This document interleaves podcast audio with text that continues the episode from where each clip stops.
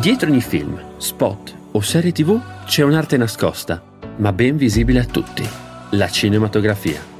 E Backlight vuole far luce su di essa. Io sono Davide Nicolicchia, direttore della fotografia e operatore, e in questo podcast ascolterai le voci e le storie di chi la crea. Benvenuti su Backlight. Ciao a tutti, benvenuti su Backlight, il podcast che fa luce sulla cinematografia. Oggi siamo qui in questa prima puntata, abbiamo un nome molto molto interessante e sono veramente contento di avere qua con noi Enrico Valotti. Ciao Enrico. Ciao a tutti, grazie, ciao Davide, grazie per avermi qua oggi.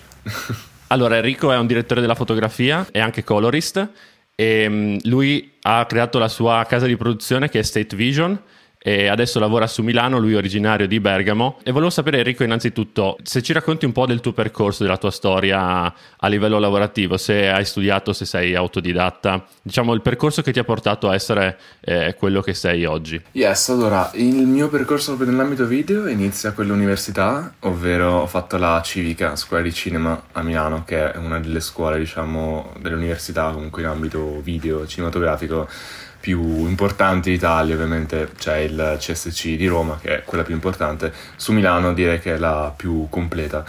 Quindi nasce tutto da lì fondamentalmente. Come superiori ho fatto un istituto tecnico che nonostante appunto sia molto molto utile poi anche per il mio lavoro, non è una cosa creativa diciamo.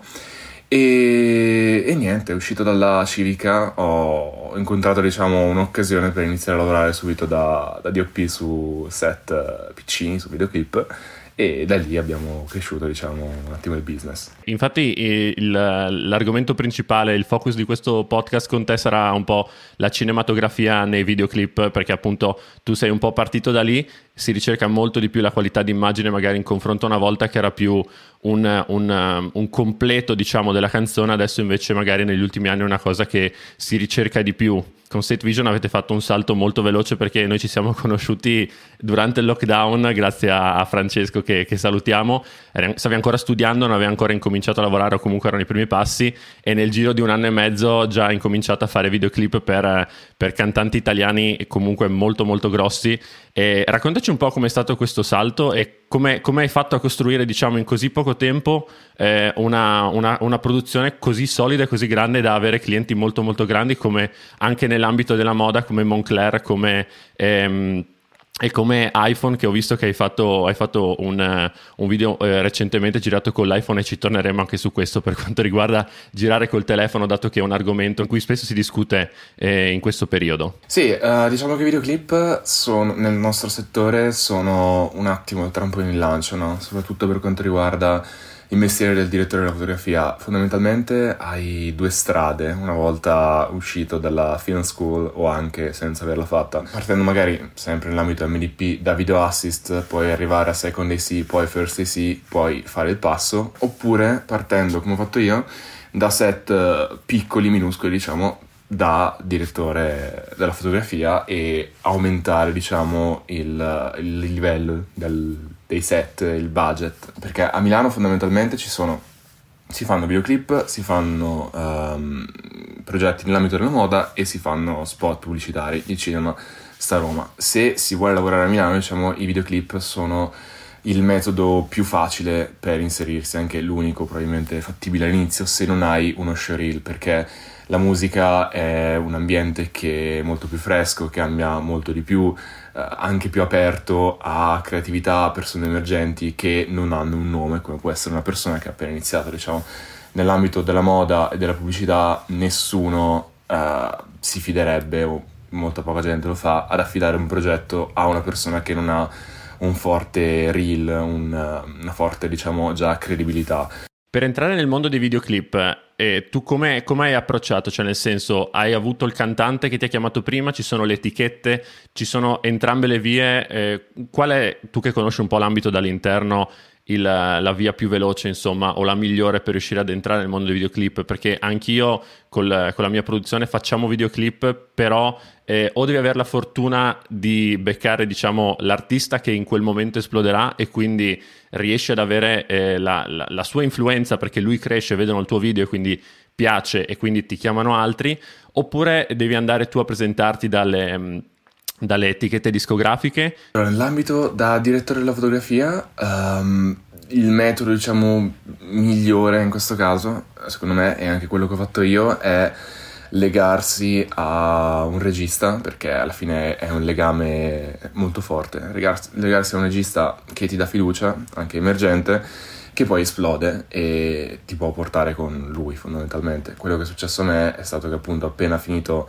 la, la civica, i miei tre anni di università, ho beccato il mio attuale collaboratore maggiore, nonché conquilino Byron, eh, che è appunto un regista, all'epoca aveva fatto, eh, stava facendo diciamo una sorta di gavetta in una grossa casa di produzione di videoclip, faceva tutti i backstage, voleva fare il passaggio, diciamo, il salto a regista e io sono stato, cioè ci siamo uniti diciamo, io gli ho dato quella tecnica, quella conoscenza ehm, appena fuori diciamo dall'università e anche la nostra visione che era molto molto compatibile, abbiamo fatto dei progetti interessanti, ci hanno notato diciamo e da lì ci hanno dato lavori più grossi fino ad arrivare poi anche all'ambito moda eccetera eccetera.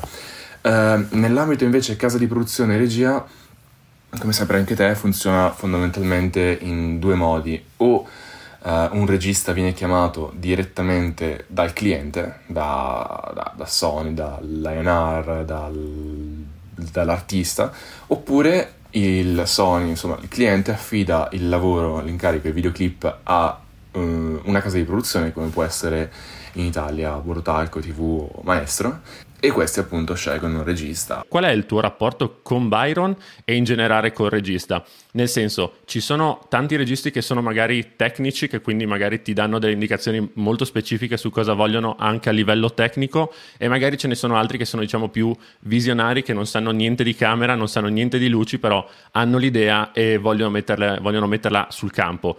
Allora, diciamo che Byron rimane il mio collaboratore maggiore, quello con cui abbiamo appunto Seed Vision, che è la nostra agenzia creativa, la nostra casa di produzione. Io appunto ho iniziato a lavorare con lui e senza di lui non avrei avuto probabilmente altre occasioni perché poi, sempre ritornando al discorso di prima, grazie al reel eh, che ho fatto con lui, fondamentalmente alle riprese dei, dei video, insomma, i nostri primi videoclip, che sono piaciute molto, sono, sono, stato in grado, diciamo comunque, mi hanno chiamato altri registi, altre case di produzione, eccetera, e ho iniziato un altro giro anche fuori, diciamo, da, dalla nostra agenzia creativa, che credo che sia una cosa assolutamente da fare, super interessante il fare più esperienze possibili, specialmente all'inizio, perché ogni set, ogni cosa in più, ogni problema, ogni situazione ti porta ad avere più esperienza e a fare appunto esperienze che puoi riportare poi in tutti gli altri set. Il nostro lavoro è anche tutto totalmente di esperienza, di come sei in grado di gestire determinate situazioni,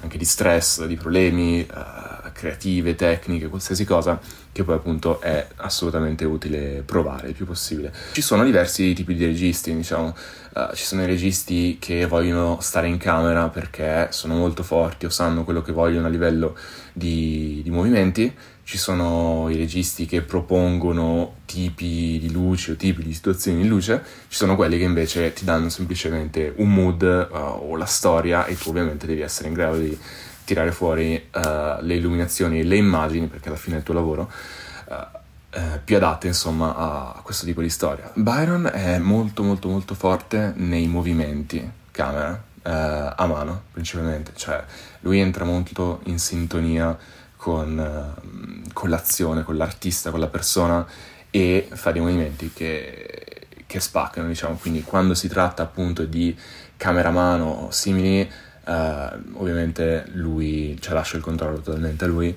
Uh, in questo caso a livello di composizioni io sono più forte di lui mh, mm, in cose più studiate, magari statiche o creare composizioni di, di impatto, perché vengo anche da un background un attimo paesaggistico e quindi mi, mi intrippano molto anche le composizioni da quel punto di vista. E, mm, e niente, poi il nostro rapporto a livello di, di luce, illuminazione, che lui mi lascia totalmente fare appunto dal punto di vista di, di illuminazione, ovvero io gli propongo uh, un mood, mh, mm, un tipo di illuminazione, poi ci capiamo, comunque è una persona molto sgamata anche sul tecnico lui, quindi riusciamo a parlare da quel punto di vista e ovviamente poi da lì ne parliamo. Per quanto riguarda il mood, eh, usate delle reference, cioè tu magari eh, preferisci prendere, che ne so, da Pinterest oppure hai delle, dei, prendi dei riferimenti da film, da fotografie, anche da musica, eh, non so, qual è il tuo approccio un po' nella, nello sviluppo dell'idea? Nel presentare un'idea che può essere un cliente, che può essere il direttore di fotografia, la produzione, qualsiasi cosa, bisogna sempre utilizzare però reference visive dal nostro punto di vista perché i concetti sia da colorist che da me ne rendo conto, possono essere molto vaghi, no? Una persona a volte mi ha chiesto di fare la fotografia un po' più, scusa, una color un po' più pop, che cosa vuol dire? Più saturata, più contrastata, non si sa, diciamo. Quindi reference visive che possono essere uh, non ovviamente soltanto video, ma anche appunto dipinti, uh, fotografie still, paesaggistiche, qualsiasi cosa, diciamo. Principalmente io vado su Pinterest, uh, Shotdeck è un uh, bellissimo motore di ricerca perché puoi mettere dentro anche un mood, anche fisicamente cosa vuoi nell'immagine, tipo motocicletto, tipo parole chiavi del genere quindi principalmente questi due, poi guardo un sacco di video su Vimeo di altre pubblicità, di brand grossi, di brand un po' più sconosciuti, di persone che conosco, che seguo, sia registi che DOP, e lì se una cosa mi gasa, diciamo, me la salvo nella cartella screenshot del Mac. Tu oltretutto non solo fai la fotografia, ma sei anche colorist, quindi ti occupi della color delle tue stesse clip e, e mi pare di aver capito che fai anche solo color per alcuni progetti. Ehm, ti fideresti ad affidare le tue clip ad altri colorist? Preferisci mettere mano te stesso? E, e, soprattutto tu quando giri stai già pensando alla color che andrai ad attuare oppure ci sono alcune volte che cioè, vai, vedi dopo un po' come sarà oppure vai diretto dicendo ok qua io tanto poi maschero, qua cambio colore, qua eh, attuerò un tipo di correzione che magari in camera non riesce a fare per questioni di tempo e di, di limiti tecnici. Allora, io da quel punto di vista sono molto schematico, anche un po' ansioso, ovvero se vado a creare una cosa, devo essere, prima di proporla, devo essere super sicuro che sia fattibile, sia un movimento camera, magari con crane, o sia un look con eh, le luci e il tempo e tutto quello che ho a disposizione. Dal punto di vista di color, secondo me, tutti i direttori della fotografia um, che iniziano dovrebbero saperla fare, almeno un minimo, ma perché ti aiuta molto, diciamo, saper fare la color ti aiuta molto a, nel tuo lavoro di direttore della fotografia, in verità anche stare on set e il lavoro del direttore della fotografia aiuta molto poi a capire certe dinamiche che poi sono utili in color, quindi questa è una cosa utilissima. Poi, altra cosa, ritornando al, a come si inizia, cioè nell'ambito videoclip sono all'inizio tutti senza budget, ovviamente o con pochissimo budget, um, quindi non avendo neanche il budget per un colorist eh, senior, diciamo, a volte neanche junior, saper fare la color te e al massimo spenderci 3, 4, 5 giorni sopra per tirare fuori una cosa carina, perché ovviamente nel tuo progetto sei motivato dal farlo, è, molt- è molto utile all'inizio per uh, tirare fuori immagini più belle, diciamo, o più adatte di qualità maggiore dei tuoi competitor. Quindi quello assolutamente. Poi io in verità sono appassionato di entrambe le cose Uh, e appunto come dicevi te lavoro anche da chorist per altri DOP, per altri progetti, per altre produzioni, ma sempre perché si torna al fatto del vedere il più possibile anche i lavori di, di altre persone, di altri direttori di fotografia unfiltered, cioè senza color, che devo colorare io, mi aiuta a capire diciamo certe cose che poi posso portare nel mio lavoro. Sì, quindi diciamo che rubi dagli altri in questo modo qua, perché effettivamente magari tu hai un approccio all'illuminazione eh, che è diverso da quello di un altro direttore della fotografia, ma rubando appunto, eh, facendo la color ai loro progetti, potresti anzi più che volentieri eh, riesci a carpire alcune cose che magari tu non ci avresti mai pensato o non è semplicemente nel tuo stile. A proposito, tu hai detto che sei molto quasi ansioso quando vai sul set e vuoi che tutto sia eh, ben studiato. Sei uno che eh, si fa tutta bene una schedule, si fa degli schemi, si fa il sopralluogo ben fatto avendo già le idee chiare quando arriva sul set? O sei uno che magari arriva sul set e un po' improvvisa? Allora, è super importante secondo me eh, arrivare preparati il più possibile a un set. Io dai sopralluoghi e poi mi faccio tutti i vari schemi luce anche per poi capire fisicamente cosa usare perché non siamo più nel mondo in cui ti puoi portare un, uh, un camion di luci, un cinemobile e poi scegliere direttamente lì on set uh, cosa fare, cosa no, cioè devi arrivare super preciso e uh, anche per spendere il meno possibile, ottimizzare tutto a livello di luce, eccetera. Quindi assolutamente mi faccio sopra, i, degli schemi luce su un notebook uh, che poi condivido anche a Gaffer, tutta la mia crew, per poi creare insomma le liste, perché poi fisicamente quei, quegli schemi, quelle linee le tireranno loro e anche sopralluoghi ovviamente con tutte le varie applicazioni, controlli, dove va il sole, cioè provi a prevedere nel caso ovviamente in cui ci sia nuvolo come puoi ricreare una determinata luce con uh, appunto dei corpi illuminanti che ti puoi prendere, eccetera, eccetera. Quindi il goal secondo me è arrivare il più possibile preparati on set.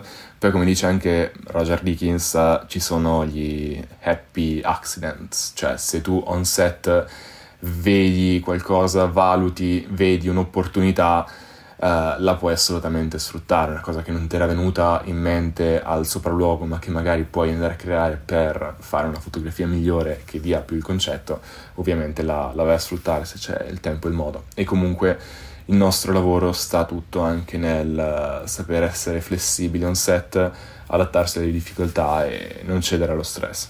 Una domanda che vorrei rendere eh, fissa in questo, in questo podcast, che è una cosa che io mi chiedo spesso, è tu come direttore della fotografia, qual è la tua luce preferita, il tuo tipo di luce, la tua anche, anche proprio strumento, proprio come luce fisica preferita che utilizzi di più? Allora, la luce più bella secondo me è quella naturale. Ok. Easy peasy. Da questo punto di vista. Come direttore della fotografia sviluppi delle affinità poi, no? Cioè chi piace un sacco lavorare in studio, uh, c'è chi piace lavorare in luce naturale, eccetera, eccetera. Quindi la mia luce preferita, totalmente, ti direi quella naturale, e poi andare a lavorare di, di neg fill, di, di, di, riflessi, di qualsiasi cosa che serva appunto a, a, a modificarla. Quando devo fisicamente illuminare, ma in verità uh, lì sono un po' come la filosofia di Bigazzi, no? ovvero quella di illuminare per lasciare il più possibile libera la scena al regista e agli attori, cioè, perché in questo periodo non puoi illuminare ogni singola inquadratura uh, e perdere tempo appunto per ottimizzarla. Uh, quindi l'idea uh, mia è quella di illuminare il più possibile la scena per dove, dove saranno le azioni, le inquadrature, eccetera. Ovviamente poi in ogni cambio inquadratura magari porti dentro quel riflesso, quella neg fill per uh, ottimizzare ovviamente la luce su quella singola però l'idea è lasciare il più libero possibile il regista agli attori. Il goal comunque è creare il video più efficace, il prodotto finale più efficace e se questo vuol dire sacrificare in minima parte la bellezza della luce su quella singola inquadratura per dare spazio agli attori e al regista di fare un'azione in più o, o alla produzione di risparmiare quel tempo che ci può dare per uh, creare un'altra scena che magari ci può servire, ovviamente lo fai, diciamo. Sì, ovviamente questa è una cosa molto difficile che però con l'esperienza e con il tempo e le persone, e i maestri, diciamo, questa cosa riescono a farla molto bene. A proposito di maestri, tu hai avuto l'onore e un onore molto grande che è stato quello di, eh, penso che hai già capito di chi, cosa sto per chiederti, di, di fare la fotografia a un video è un documentario per Storaro, che è uno, eh, probabilmente il maestro così chiamato della, della, della cinematografia. E volevo, volevo, chiederti un po' tutto il percorso, cioè nel senso, quando ti hanno detto, bene, dobbiamo fare un video a Storaro, tu sarai il direttore della fotografia, cosa hai pensato in quel momento? Ah, eh, quello lì è stato il set finora più bello della mia vita, assolutamente, ma per tutta una serie di fattori. Non era un documentario, ma un branded content per un'azienda uh, di vini siciliana. Fondamentalmente questa azienda ha creato un vino ispirato alla luce e l'agenzia, che è un'agenzia super forte appunto di Milano, a cui si sono affidati, ha avuto l'idea di coinvolgere, diciamo, Storaro come talent. Quindi ha dato questo lavoro a un regista con cui uh, ero in contatto, diciamo, con cui comunque ci trovavo mega bene. Mi ha chiamato e è stata una figata. L'idea iniziale che hanno proposto questo regista era di fare una cosa anche un po' videomaker, cioè con una comodo, senza luci, eccetera. Ovviamente questa persona eh, ha pensato un'occasione del genere non può essere fatta in questo modo, diciamo, ma voluto coinvolgere, ehm, abbiamo trovato assieme una soluzione per eh, tirare fuori il massimo della qualità da, da, dal setup che avevamo. Alla fine è stato un set che ci siamo fatti in uh, pochissime persone. Siamo arrivati da Milano in Sicilia, io, Nicola, appunto il uh, regista, e Giada, la producer interna di questa agenzia. Tutti veramente super bravi, super carini, è stata una figata.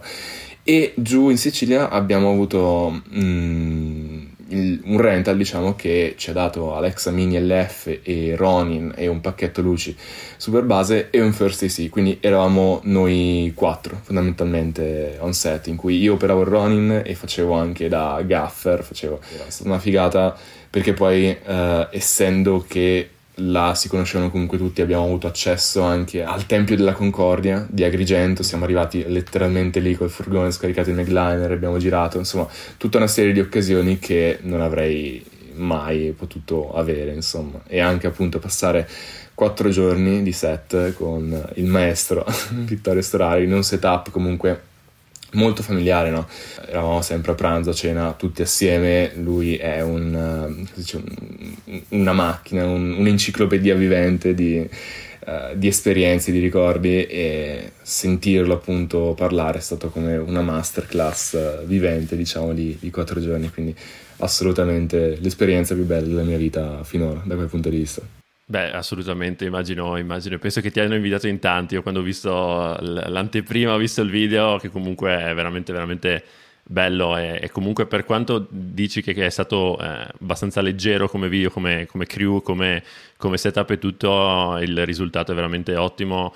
Eh, spero che sia piaciuto anche a lui e volevo giusto sapere se lui nel mentre ti diceva qualcosa, parlava oppure era lì come talent e, come, e rimaneva talent e, ehm, e, oppure ti diceva qualcosa, ti dava qualche input, dava, avevate degli scambi di, di, di, di, qualche genere oppure era proprio tranquillo e, e lasciava fare il, il, tuo lavoro, il vostro lavoro senza problemi? Però mi ha fatto super, super piacere quando lui e il figlio, Giovanni Solaro, con cui era lì, che è un, un produttore di Roma super super forte, si sono complimentati per uh, un'inquadratura in particolare e, e una luce in cui era illuminato appunto Vittorio da una backlight che colpiva il libro e faceva un bounce uh, su lui. Eh, mi ricordo questa fatta tra l'altro, uh, cioè avevamo davvero letteralmente due luci perché anche io come operatore Ronin e tutto e dopo non potevo gestirne troppo. Avevamo un set di Astera e un Aputure 600D col Fresnel, che è appunto la luce che lì vedi entrare da, dalla finestra, una finestra rivolta a nord, quindi non c'era il sole. E infatti da quel set in verità mi sono totalmente innamorato di Aputure.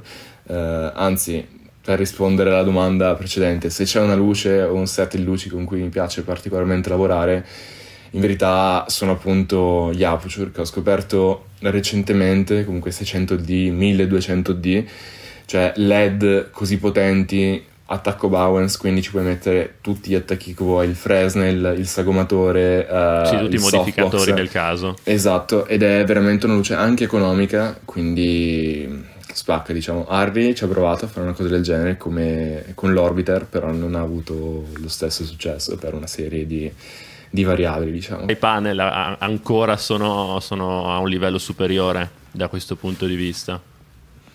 Però gli Sky Panel non, non sono la stessa cosa, no? Perché no, no, però per panel... esempio, certo sono un tipo di luce diversa, però ci sono i Nova che sarebbero eh, la, la, la, la, parte Aputure, diciamo, sono i, gli Sky Panel dell'Aputure mm. che però non ah, sono okay, ancora okay. allo stesso livello in quel senso, dicevo. Ma sì, sicuro, sicuro, sicuro. Poi, no, io parlavo più che altro soltanto del 600D, del 1200D, del 600C, insomma, di quella famiglia di sì, Beh, il 1200D, per, cioè l'output che ha, il consumo, la, la, la, dimensione, il ballast, eccetera, è un altro mondo veramente, cioè Aputur sta, ha veramente no. un po' ri- rivoluzionato il mercato del, delle luci video anche perché appunto sono abbastanza abbordabili alla fine con qualche migliaio di euro ti porti a casa una luce che non ti, ti può bastare quella ma come hai detto tu ti è bastato un 600 col Fresnel e due Astera per, per, per illuminare un, un, un, video è comunque venuto molto, molto bene, ovviamente poi dipende anche da chi, chi, chi, mette mano, però tendenzialmente avere una luce così potente eh, a un prezzo abbordabile aiuta sempre, aiuta parecchio. No, infatti è una figata, ma ti dico anche un altro aneddoto da questo punto di vista. Uh, l'accoppiata quella, cioè Aperture 1200D, e pacchi batterie, diciamo, da tipo 3 kWh, che tirano fuori una corrente, insomma, alternata come, a 220 volt, come quella del, uh, delle prese di casa, che appunto hanno dentro magari 3 kWh di di potenze, quindi tipo una volta stavo girando a Sanremo in via Matteotti, proprio la via centrale della città, in cui ovviamente avevamo i permessi ma dovevamo essere super super super light e mi ricordo che abbiamo messo uh, su un wind up l'Aputure 1200D con un bel softbox davanti e sotto attaccato fisicamente un generatore soltanto a corrente, totalmente a batteria che non fa rumore, ce lo siamo portato in giro e con l'Aputure 1200D durava 40 minuti alla massima potenza, quindi veramente una figata. A proposito, volevo parlare un attimo, torniamo a, quello, a un argomento che abbiamo lanciato prima eh, per quanto riguarda iPhone. Vuoi raccontarci un po'? Adesso non so se deve ancora uscire, probabilmente quando uscirà questo podcast ci sarà, magari vi, vi metterò eh, in sovraimpressione o il link per questo video. Se vuoi raccontarci un po' l'esperienza, eh, come è nato questo progetto e le difficoltà di, di, di girare con, con un iPhone quando sei abituato ovviamente ad avere altri tipi di supporti di registrazione come camere, Harry ovviamente, però anche magari una, una camera più piccola, una Sony già comunque ti, ti cambia completamente. Quello è stato un, video davvero davvero super particolare perché era in pratica un tributo a, a Virgil Abloh, famosissimo diciamo designer. È stato sponsorizzato diciamo da Apple o comunque Apple era involved nel progetto quindi ci hanno fornito degli iPhone 14 Pro Max e ci hanno dato diciamo la specifica che il video sarebbe stato registrato comunque con con questi device. Eh, ci hanno fornito uh, Piazza Liberty a Milano, che è la sede più grande di, di Apple appunto di Milano come location. E fondamentalmente ho fatto questa esperienza qua, ovvero del girare con luci professionali, perché comunque avevamo per illuminare questa piazza qua di notte tre Harry M40, quindi 4000 watt ciascuno su farfalle 4x4, poi anche lì aperture sbracciate, insomma un po' di altre luci, un pacchetto luci abbastanza corposo e una crew altrettanto corposa, però appunto registrato con iPhone, quindi prima mia esperienza in, in questo ambito uh, ho, ho, utilizzato um, Filmic Pro, uh-huh. che ho fatto qualche ricerca appunto uh, prima di, di girare e mi sembrava l'app più completa eh, per mettere dentro diciamo le specifiche perché comunque il nostro lavoro va, va, di specifiche ma anche di tecnica. Quindi avevo il mio esposimetro mi sono andato a cercare eh, il diaframma di ogni singola lente dell'iPhone eh, per insomma creare avere una base tecnica da cui partire e poi Filmic Pro è anche molto accurato, ho notato, nel mettere dentro appunto gli ISO e i tempi, il bilanciamento del bianco, eccetera, quindi ho registrato fondamentalmente tutto in ProRes. Rispetto a un, ovviamente una camera professionale come può essere Ari, eccetera, la differenza ovviamente è, è papabile, anche se um, ho notato comunque che gli iPhone negli ultimi anni hanno avuto un avanzamento davvero enorme da quel punto di vista di immagine, cioè io ho un uh, iPhone 12 Pro e ovviamente il, il contrasto è veramente fenomenale, poi ti dirò la verità, non ho così tanta esperienza nel registrare video con iPhone, visto che questa è stata una volta singola, però è stato molto molto interessante eh, l'applicare eh, concetti fotografici che normalmente utilizzo con camere in al- mm, totalmente un altro tipo di set a uno strumento del genere così quotidiano, diciamo. Certo, e, e invece tu hai fatto immagino anche la color di questo, di questo progetto? Yes. E, e com'è stato gestire i file invece magari di un iPhone che sì, sicuramente saranno ProRes, però sicuramente non sono dei file magari così maleabili come sono magari i file in, in, log o comunque dei file corposi come quelli delle camere. Avevi fatto dei test prima per vedere quanto potevano spingersi, quanto potevi giocare un po' in post produzione Oppure, eh, oppure, ti sei trovato talmente bene che dici non dico che girerò sempre in iPhone, però comunque se mi capiterà di fare qualcos'altro con iPhone sono abbastanza tranquillo perché so che è, è, sono delle camere e hanno dei file che comunque posso gestire. Sì, prima uh, avendo l'iPhone mi ho fatto qualche test. Filmic Pro ha la possibilità di avere il suo log, che è appunto simile a un log C o un S-Log, uh, che però ha la registrazione in HEVC, se non sbaglio, 10 bit, ma H265. Uh, poi ho fatto dei test invece con uh, ProRes 4.2HQ o puoi registrare anche in ProRes 444 che se non sbaglio non ti dava la possibilità di registrare in log ma soltanto in HDR mh, mm, che appunto iPhone e, e, Mac leggono come HDR una volta messo dentro Resolve perché la delivery finale comunque era in Rec 709 SDR eh, lo interpretava un po' come un hypergamma, cioè schiacciava automaticamente, ovviamente tutta, comprimeva la, tutta la, la, gamma dinamica registrata, le alte luci, eccetera, e da lì era appunto, non era un log come può essere un log normale, non era neanche un Rec 709, aveva un minimo di malleabilità. Filmic Pro è una cosa molto figa che ti, ti fornisce tutte le loot del caso, sia per questo hypergamma per trasformarlo poi in un Rec 709, sia appunto dal dal log di Filmic Pro uh, e in H265 a trasformarlo appunto in Rex 709. Dopo qualche test